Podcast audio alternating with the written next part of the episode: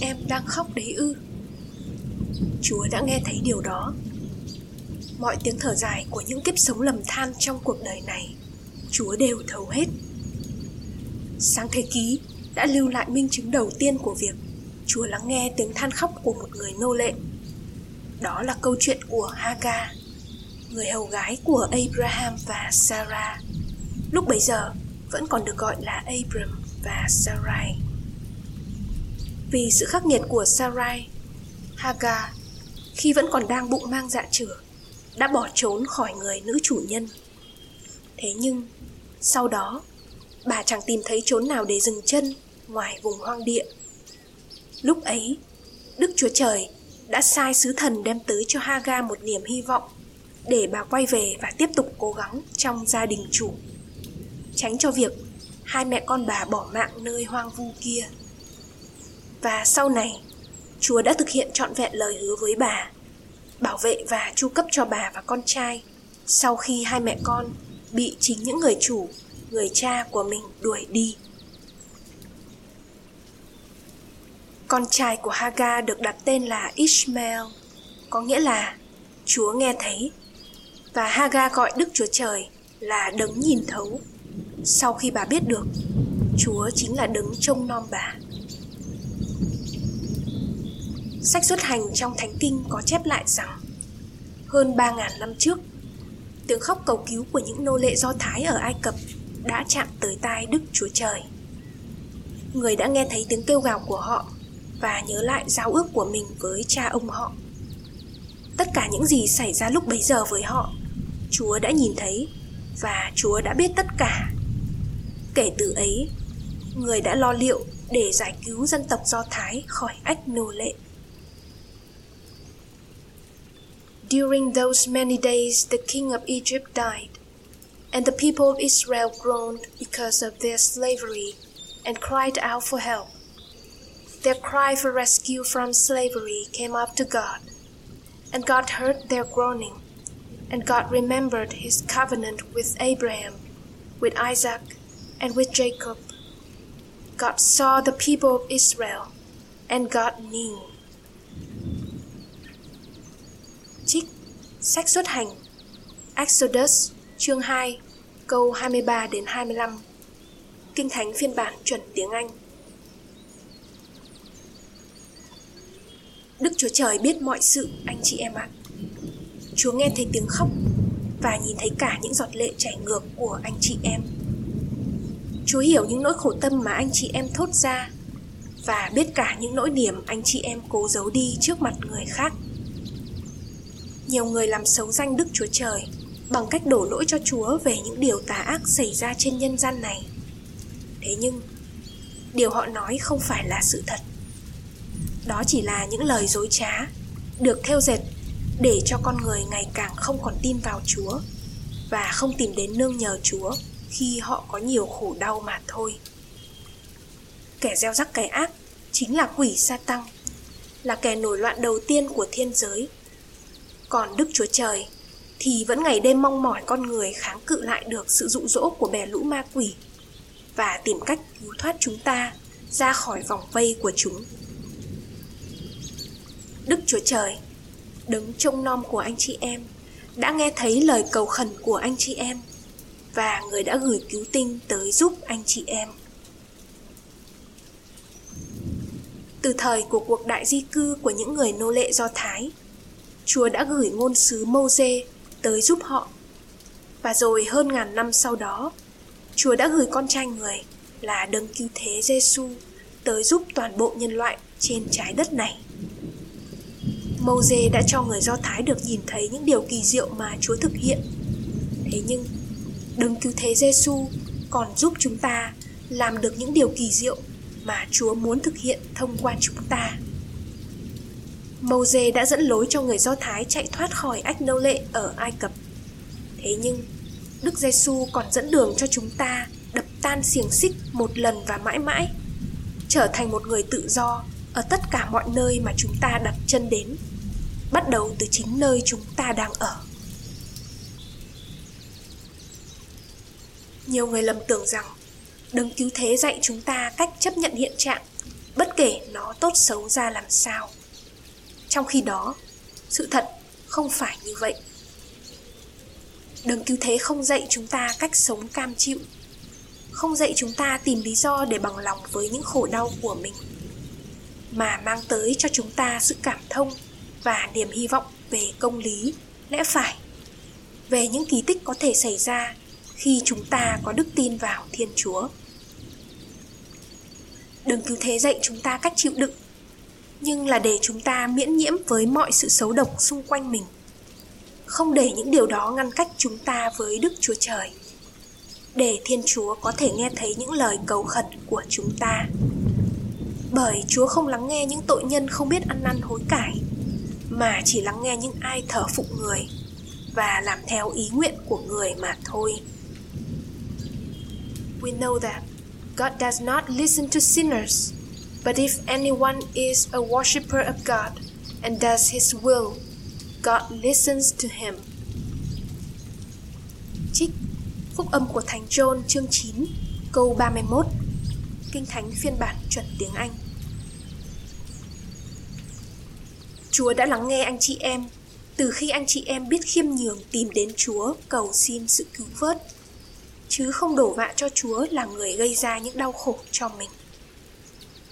Người đã lắng nghe anh chị em từ khi anh chị em thành thật thừa nhận những sai lầm, những yếu đuối, những hèn mọn của chính mình trước người và mong người dẫn lối.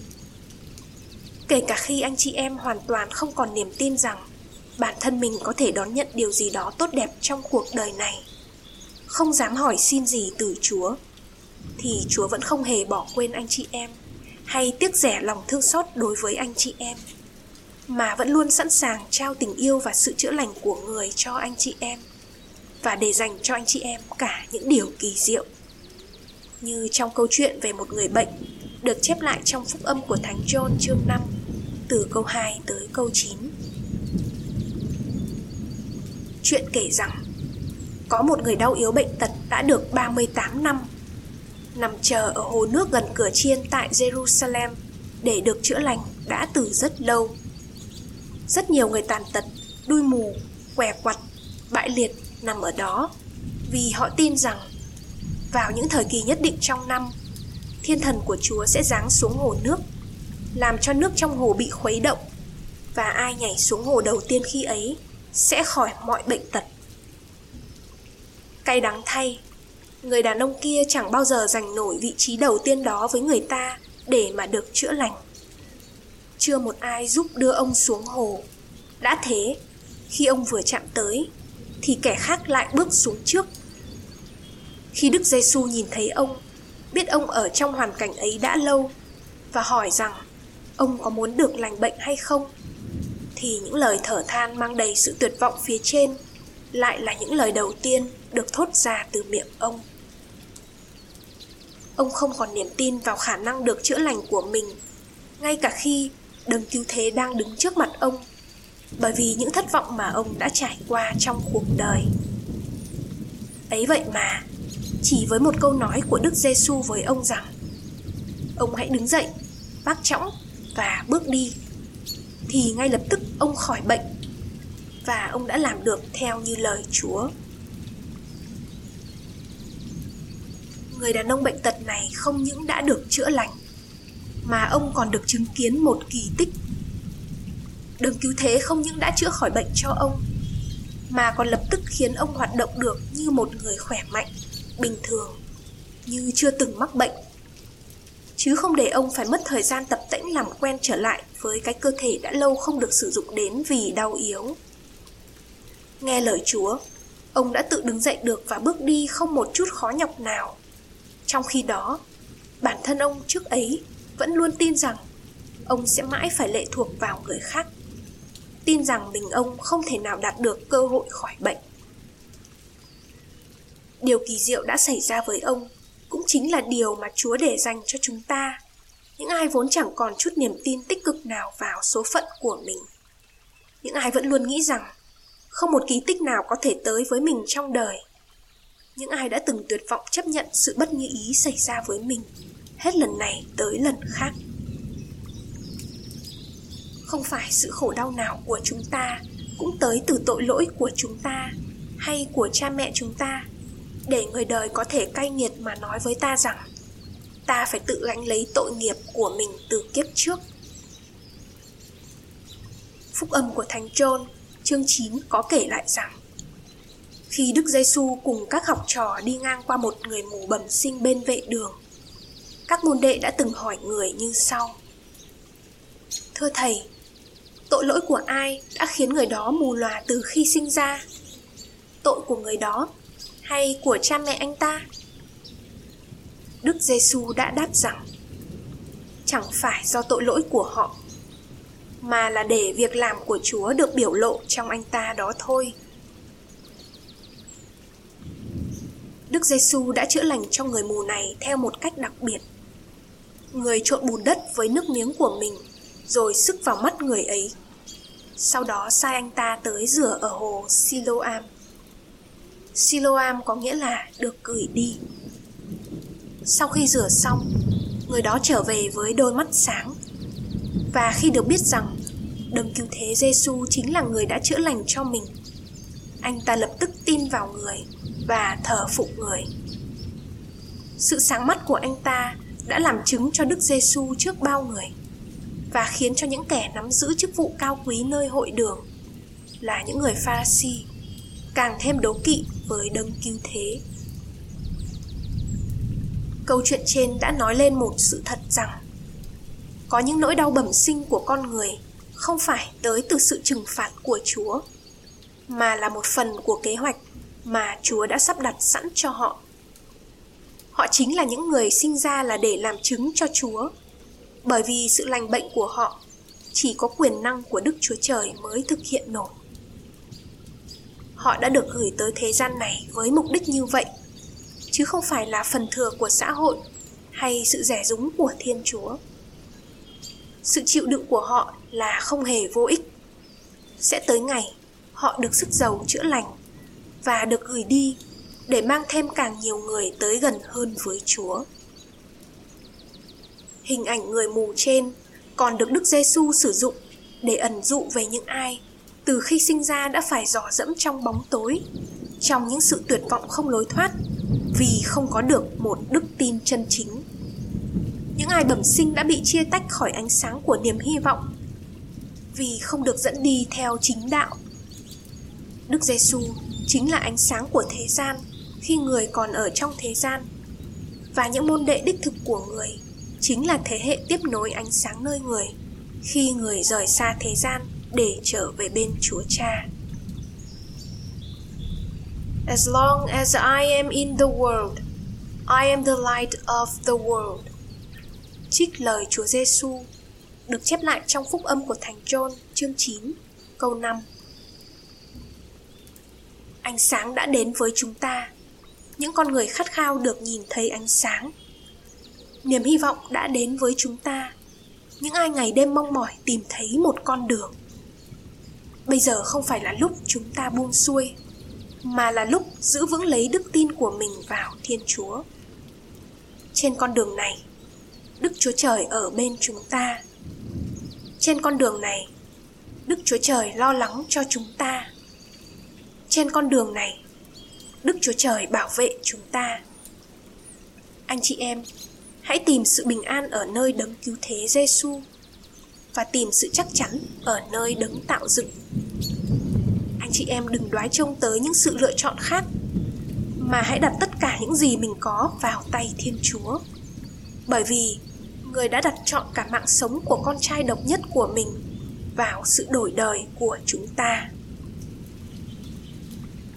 God is not man that he should lie, or a son of man that he should change his mind. Has he said, and will he not do it? Or has he spoken, and will he not fulfill it? Behold, I received a command to bless. He has blessed, and I cannot revoke it. Trích sách dân số Numbers chương 23 câu 19 Chúa không phải là con người để mà nói dối, Không phải là một đứa con của loài người để mà thay đổi ý định. Có khi nào người nói mà lại không làm, hay hứa mà không thực hiện lời hứa? Nhưng ai chúa đã nói là sẽ ban phước, thì sẽ không một kẻ nào cướp lấy phúc lành ấy của họ được. Bởi thế mà, ba lam người sống bằng nghề thực hành tâm linh dù có cố gắng đến mấy cũng không thể nào giúp kẻ thù nguyền rủa dân israel mà ngược lại còn phải phụng mệnh chúa ban phước cho họ theo lời Chúa Giêsu trong bài giảng trên núi của mình. Những người khổ đau khóc than chính là những người được ban phúc. Vậy thế cho nên, dù bây giờ anh chị em đang khóc, nhưng chắc chắn rồi anh chị em sẽ được vui cười thôi. Vì Chúa, đấng trông nom của anh chị em đã phán như vậy. Cảm ơn anh chị em vì đã lắng nghe cho tới cuối cùng. Chúc anh chị em luôn sống trọn vẹn với đức tin chân chính của mình mỗi ngày. Xin chào và hẹn gặp lại anh chị em. Tôi là Út Ca, một môn đệ của đấng cứu thế Giêsu.